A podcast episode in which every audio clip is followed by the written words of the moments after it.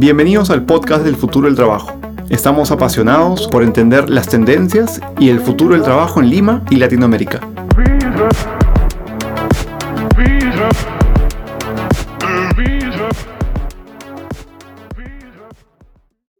Bienvenidos a la segunda temporada del podcast El futuro del trabajo. El día de hoy estamos muy felices de contar con Diego Pérez. Diego, bienvenido. ¿Qué tal? Encantado de estar aquí con vosotros. Muchas gracias. Diego, ¿por qué no nos cuentas un poco quién eres, qué haces, para que la audiencia te conozca? Perfecto. Bueno, yo soy Diego Pérez, soy vicepresidente de talento y organización en el Grupo Romero. Para los que no lo saben, el Grupo Romero es un conglomerado de diferentes empresas que pertenecen a una misma familia, con 130 años de, de actividad y con una serie de empresas en diferentes rubros, consumo, logística, agroindustria, infraestructura, inmobiliaria, puertos y pesquera. Ese sería un poco el, resumen y diría que la principal característica es que las, empresas con las que trabajamos día a día y que son nuestro core son, son líderes en lo que hacen y es una principal característica del grupo, el, liderazgo que tienen en los diferentes rubros. Sí, sin duda. Creo que también para los, los que nos escuchan fuera del Perú, el Grupo Romero es de gran importancia en, en Perú, en Lima, y sin duda son la persona indicada o los indicados a preguntarles también sobre el futuro del trabajo, ¿no? Diego, la primerísima pregunta, muy simple pero muy amplia también, ¿cómo se ve el futuro del trabajo en Perú, en Lima? yo creo que no, se ve muy distinto de, cualquier otro país. Lo que lo puede hacer más distinto es que vivimos en, en, Perú, que al final tiene una edad media como país de 30 años, lo cual constituye una de sus principales oportunidades como país y probablemente uno de los motivos del éxito económico que ha, vivido, ha venido viviendo en los últimos 20 años.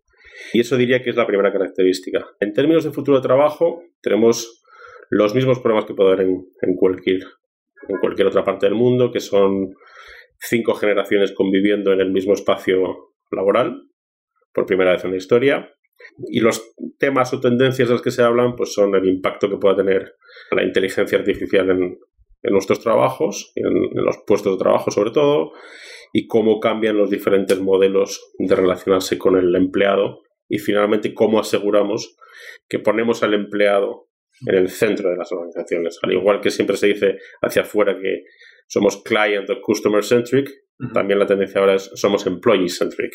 ¿Y qué significa eso? En todas las dinámicas que se producen con, nuestros empleados. Sí, es muy cierto, es algo que se está hablando mucho, pero quizá volvamos un poco más atrás y, déjame preguntarte, ¿cómo sientes que es trabajar el día hoy en Lima? Su gente, la forma de trabajo, el tráfico, ¿qué, sientes que, cómo sientes que es trabajar en Lima? Yo creo que si nos podemos hablar de tráfico podemos estar varias horas hablando del tráfico de Lima, ¿no? Lo cual constituye y vinculando lo que decía antes de, de, employee-centric organizations, cuando yo pienso en todos los empleados, en los 30.000 empleados que tenemos en el grupo, y te diría que el 70%, el 80% de ellos viven en, Lima, yo pienso muchas veces, oye, ¿qué les ocurre a esos empleados desde el momento que se despiertan por la mañana y el infierno que puede suponer para ellos llegar simplemente a, a su puesto de trabajo, en algunos casos estando dos o tres horas en, en un medio de locomoción, ¿no? Entonces, esa es una de las principales cosas que tratamos de, preocuparnos por ellas y cómo nos preocupamos con ellos, generando entornos mucho más flexibles, flexible de trabajo, tanto en lo que es tiempo de, llegada, tiempo de incorporación, tiempo de salida, porque al final lo que queremos es que el trabajo sea importante en la vida, pero la vida no sea simplemente el, trabajo con los empleados. ¿Y cómo crees tú que, eso, que eso ha venido cambiando en el último tiempo? Sin duda que Lima ha crecido un montón. Yo recuerdo personalmente haber estado también fuera del país mucho tiempo y, recuerdo que hace no más de 15 años no había tanto tráfico como el que hay hoy y además de manera tan permanente, ¿no? ¿Cómo, crees que ha ido cambiando esa manera de trabajar de, de estos 30.000 empleados, de esa, de esa, gente que entra y sale, digamos, del, del grupo? Yo llevo siete años en, Lima y lo he visto empeorar exponencialmente en estos, en estos siete años. Cuando llegué ya estaba mal, pero es que ahora está recontra mal, como dicen, como decís aquí, ¿no? Entonces, al final lo que está haciendo la gente es entrar antes, y sale antes. Pero con eso tampoco te aseguras nada, porque al final lo que tú dices se ha convertido en un caos permanente. ¿no? Entonces, los commuting times de casa al trabajo se están, se están alargando cada vez más. Entonces, ¿qué es lo que estamos haciendo dentro de las empresas para solucionar eso? Ser muy cuidadosos en lo que llamamos flex time, en lo que llamamos home office. Cuando digo ser muy cuidadosos, ¿a qué me refiero? Es quién identificamos que es válido para hacerlo en términos de puesto de trabajo y responsabilidad, quién creemos que no, ¿de acuerdo? Y eso significa la utilización de, algo que está muy de moda, que es el Talent Analytics, que es analizar muy bien a tus empleados para generar una mejor relación con ellos y ver qué les tienes que dar para que hagan mejor su trabajo. ¿Cómo, crees tú que, que el, rol del Internet está jugando un papel en esto? ¿no? sin duda hay un tema espacial, como lo, hablamos un poquito antes de comenzar el podcast, y, y, también hay un tema virtual, ¿no? ¿Cómo crees tú que, el tema de Internet está influyendo en esta tendencia de, de, trabajar de manera remota o trabajar en casa o trabajar en diferentes espacios en la ciudad? Yo creo que hay determinados hechos ciertos o facts, ¿no? El primero es que el, el ancho de banda en, en, en Perú no es, no es el mejor del mundo. Y eso lo notas en el momento que te vas a otro país, te conectas a una señal de, de Wi-Fi y ves que, las, de Wi-Fi ves que va mucho más deprisa que, lo que va aquí, o simplemente que estás en tu casa y de repente se te cae permanentemente esa ancha banda. Con lo cual, generar estructuras en las que queremos que sea más eficiente la relación empleador-empleado, porque el empleado trabaje desde casa, si la infraestructura a nivel país no acompaña, por mucho que tú quieras hacer a nivel empresa, te va a costar un montón. Entonces, ese es el primer problema en términos de hablando de infraestructura de, Internet. Y si lo vemos en Lima, pues una cosa es el, ancho de banda que puedes tener en San Isidro, Miraflores, San Borja, Surco, que el que puedas tener en San Juan del Urigancho o en, otras partes de Lima que, son más complicadas. Entonces, ese es un verdadero problema. Y eso te hace tener que tomar decisiones en las que dices, bien, aunque esta persona cuadra o encaja para que pueda trabajar fuera de, la oficina, no va a poder porque no tiene infraestructura adecuada. Sí, es, es, realmente sorprendente cómo eh, la, la, disparidad, si, si, si, cabe el término, en infraestructura se, se, nota, ¿no? Es, llegó la fibra óptica más rápido a Asia, ¿no? A Asia como balneario, de lo que llegó a San Isidro o a cualquier otro barrio, ¿no? De, de Perú, siendo que ninguno de los dos es representativo, ¿no? Entonces, el, tema de la infraestructura es, es, es un tema importante. Y hay, hay, hay, algo que se discute mucho en, en, los podcasts anteriores, en la temporada 1. Hablamos mucho de los multiespacios, ¿no? es decir, empresas teniendo diferentes locaciones, ¿no? Habilitadas seguramente con, buena infraestructura para dar este espacio a los, trabajadores o a la, gente que, que, colabora con ellos. ¿Eso es una estrategia que ustedes también eh, la están revisando, están aplicando? ¿Cómo crees que eso influye en no tener un solo espacio de trabajo? Mira, nosotros tenemos un proyecto que los chicos de mi equipo generaron en, los últimos seis meses, cuando estábamos analizando las tendencias de, la gestión de talento, sobre todo. a uno de los chicos se le ocurrió, oye, ¿por qué no identificamos cuáles son los hubs que tenemos? Pues como tenemos muchas empresas, pintamos un mapa de, de, Lima y dijimos, oye, ¿por qué no generamos hubs? Y que la gente pueda trabajar desde esos hubs, ¿no? Esto todavía es work in progress y estamos trabajando en ellos, porque primero tenemos que convencer también a las, a las empresas, ¿no? De, que, de que llegue gente que no trabaja en esa empresa y pueda trabajar desde ahí. Pero creo que es crítico, porque ahora ya tenemos una Licorp que ya está en Miraflores, en unas oficinas increíblemente espectaculares. Pero también tienes Ransa, también tienes Primax aquí en Surco, eh, Ransa, como te decía, en Miraflores. Entonces, tienes una triangulación que puedes generar que creo que puede ser interesante para darle mayor flexibilidad a la gente y que pueda trabajar más, más, cerca de donde vive. ¿no? Claro. ¿Crees que podríamos elaborar un poco más sobre esos hubs? está muy interesante. Creo que nadie en el, podcast lo había planteado de esa manera. Lo habían planteado más bien como sencillamente somos un grupo y contamos con un montón de espacios, entonces sencillamente los habilitamos todos para, para hacerlo. ¿Puedes contarme un poco más de los hubs? Estamos trabajando en ello. Te diría que todavía es es un proyecto, ¿vale?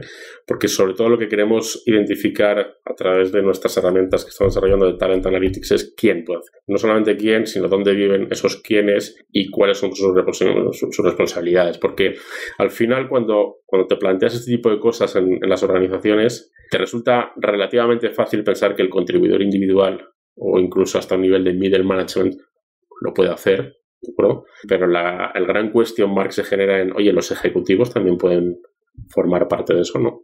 O necesitan una interrelación mucho más estrecha entre ellos como peers y, hacia abajo con sus equipos. Esa es la gran, la gran duda que tenemos hoy en día, ¿no? Y que tenemos nosotros y cualquier otro tipo de empresa con la que hablemos. Sí, sí, sin, sin duda. Y, y me, gustaría, como digo, picar, picar un poco más, más, que todo para saber lo, que piensas, ¿no? Eh, también, quizá un paso más adelante, y me puedo estar adelantando, pero bueno, el podcast es el futuro trabajo, entonces está bien que, me adelante.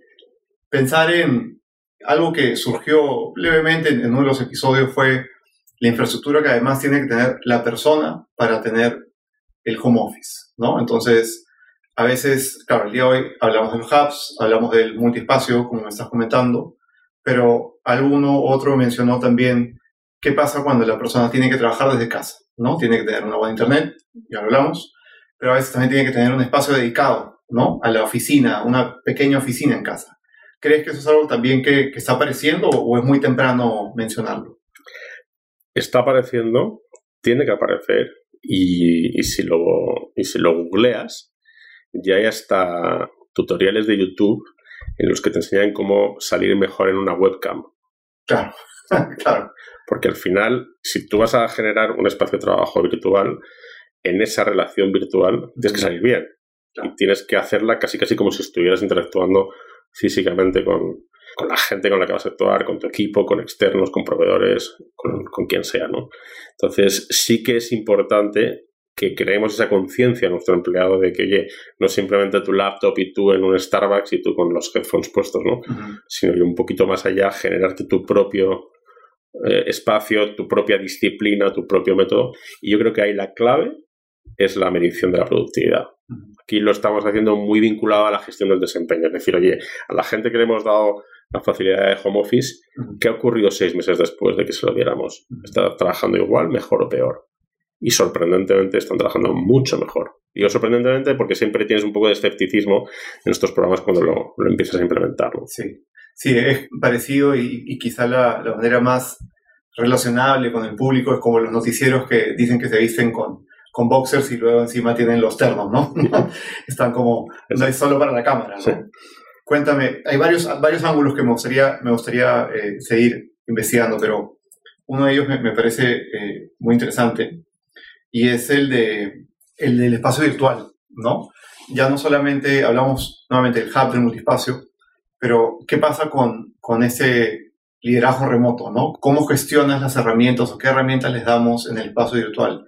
Algunos han contestado Office 365 como algo muy amplio y en, el caso de, DRP eh, decimos Basecamp, ¿no? Basecamp es una plataforma, una plataforma más, ¿no? ¿Cuál es su mirada, cuál es tu mirada acerca del espacio virtual de trabajo? ¿no? ¿Cuáles son las herramientas que le están dando a la gente? ¿Cómo lo...? No son tanto las herramientas que les damos, sino cómo validamos las herramientas que ellos mismos se buscan. Sobre todo, es un, quizás un tópico, pero los millennials son self-sufficient en este tipo de cosas. Entonces, en ese estudio de las tendencias que hemos hecho, en mi caso, con, el fantástico equipo que tengo aquí, que son 85% millennials, decimos, estas son las tendencias. Identificar qué herramientas encajan con esas tendencias.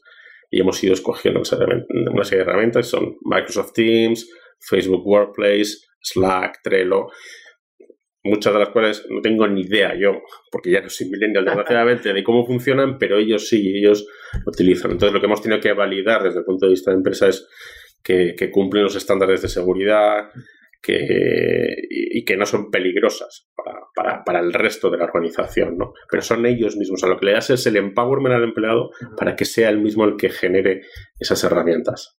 ¿Y, cómo convences a, a, los a sus líderes? Porque finalmente también es mucho de eso, ¿no? Eh, eh, por ponerte un ejemplo, en, Spotify mencionan en, varios artículos que la manera de liderar es, acá cualquier equipo puede elegir su herramienta, ¿no? En la medida que ellos encuentren la solución al problema que estamos planteando. la gran pregunta que me surge es, es, esa, ¿no? ¿Cómo convences a la persona que está a cargo? Porque tienes un, un manager usando Trello, el otro usando Slack, el otro usando, ¿no? ¿Cómo, cómo luego conversan todos ellos? ¿Cómo lo ves tú?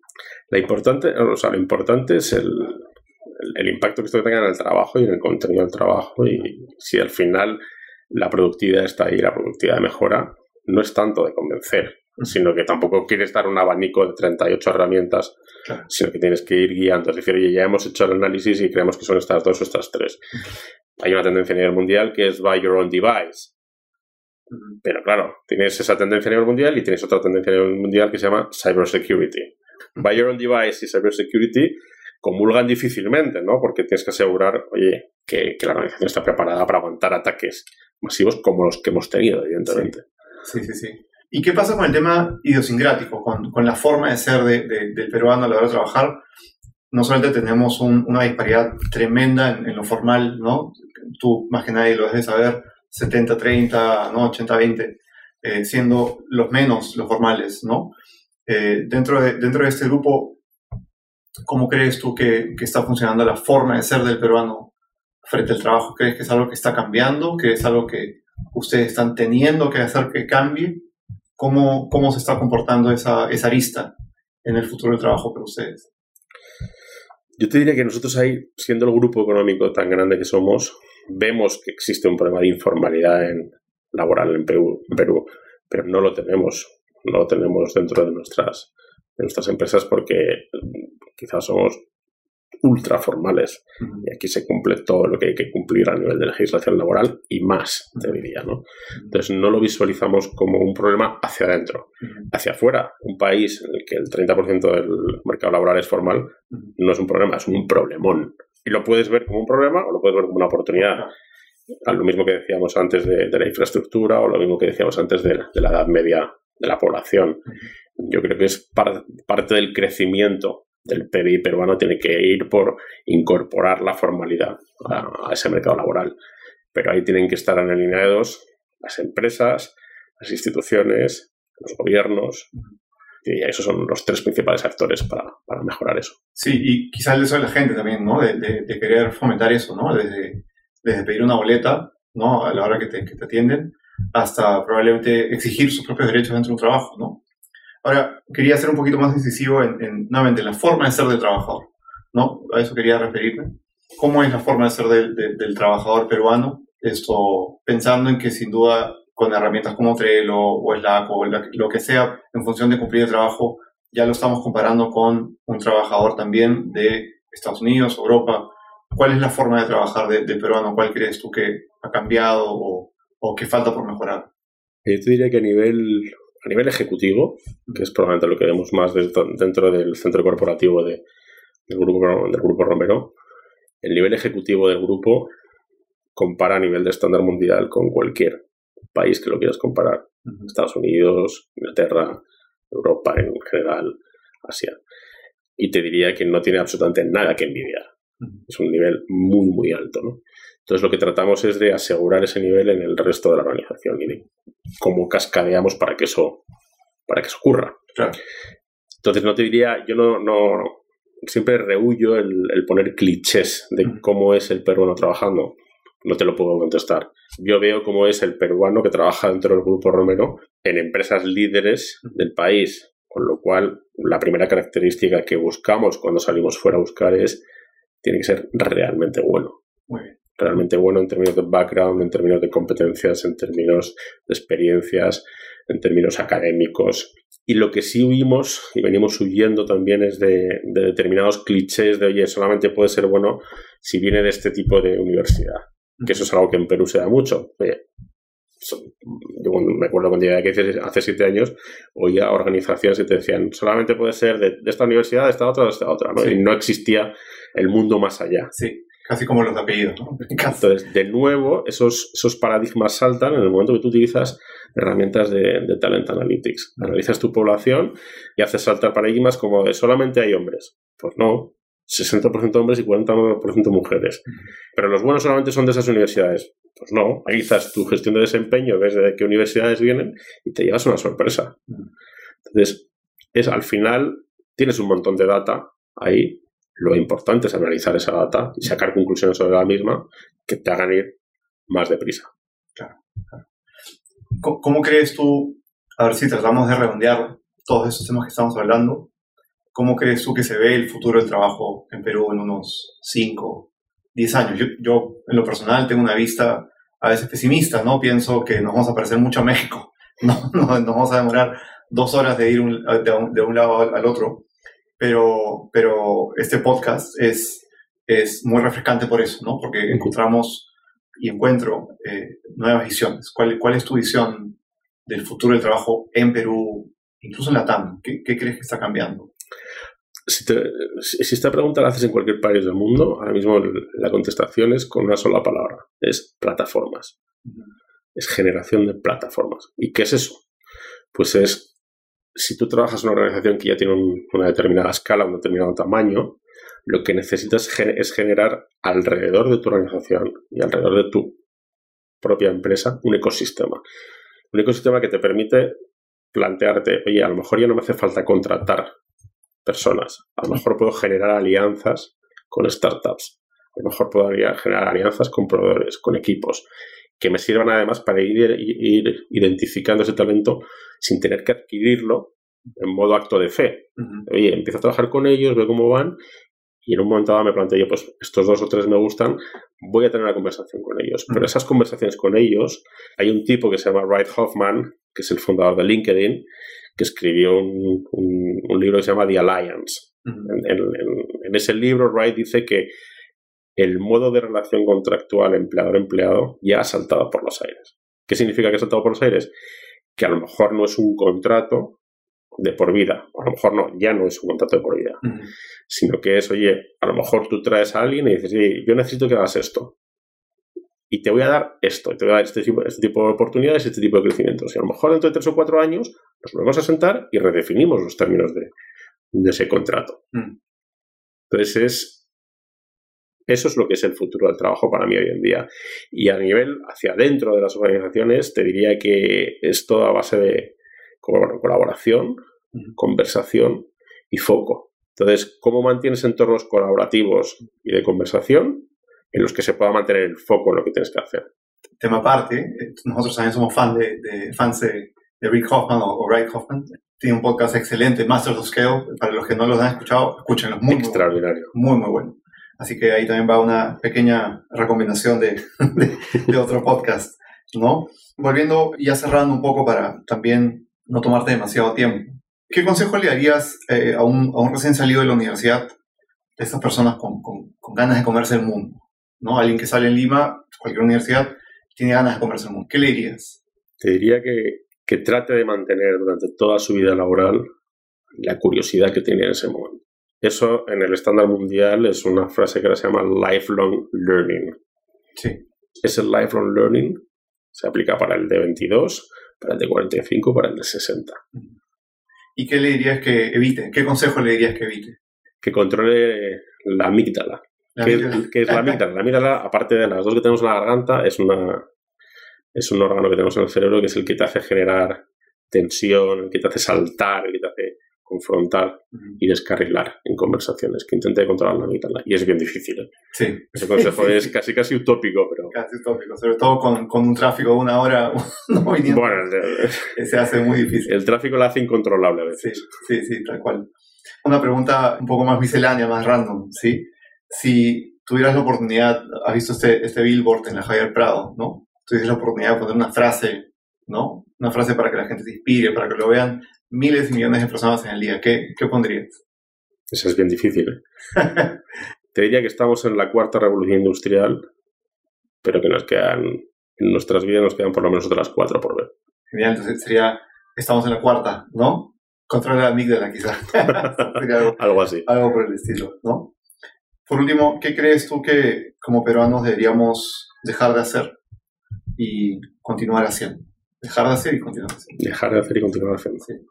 Creo que deberíamos, te digo como peruano y como español que soy, deberíamos dejar de ser tan envidiosos del éxito de los demás y deberíamos seguir trabajando para construir un país mejor para, para nosotros y para los que vienen detrás de nosotros.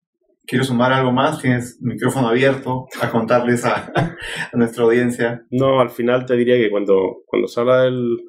Realmente mucha gente me, preocupa, me pregunta por el futuro del trabajo y, siempre te hacen la misma pregunta, los, los robots, el automation, que van a desaparecer los puestos de trabajo. Y yo les digo lo mismo, mira, Homero, año 850 a.C., ya hablaba de robots en el trabajo. Leonardo da Vinci diseñó un, un robot en 1495. Siempre va a ocurrir esto y siempre va a seguir ocurriendo.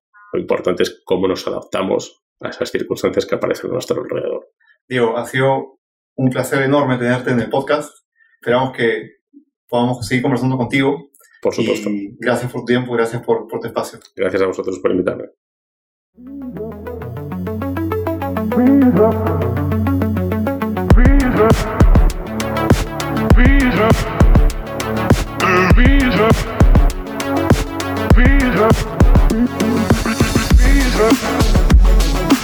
Visa,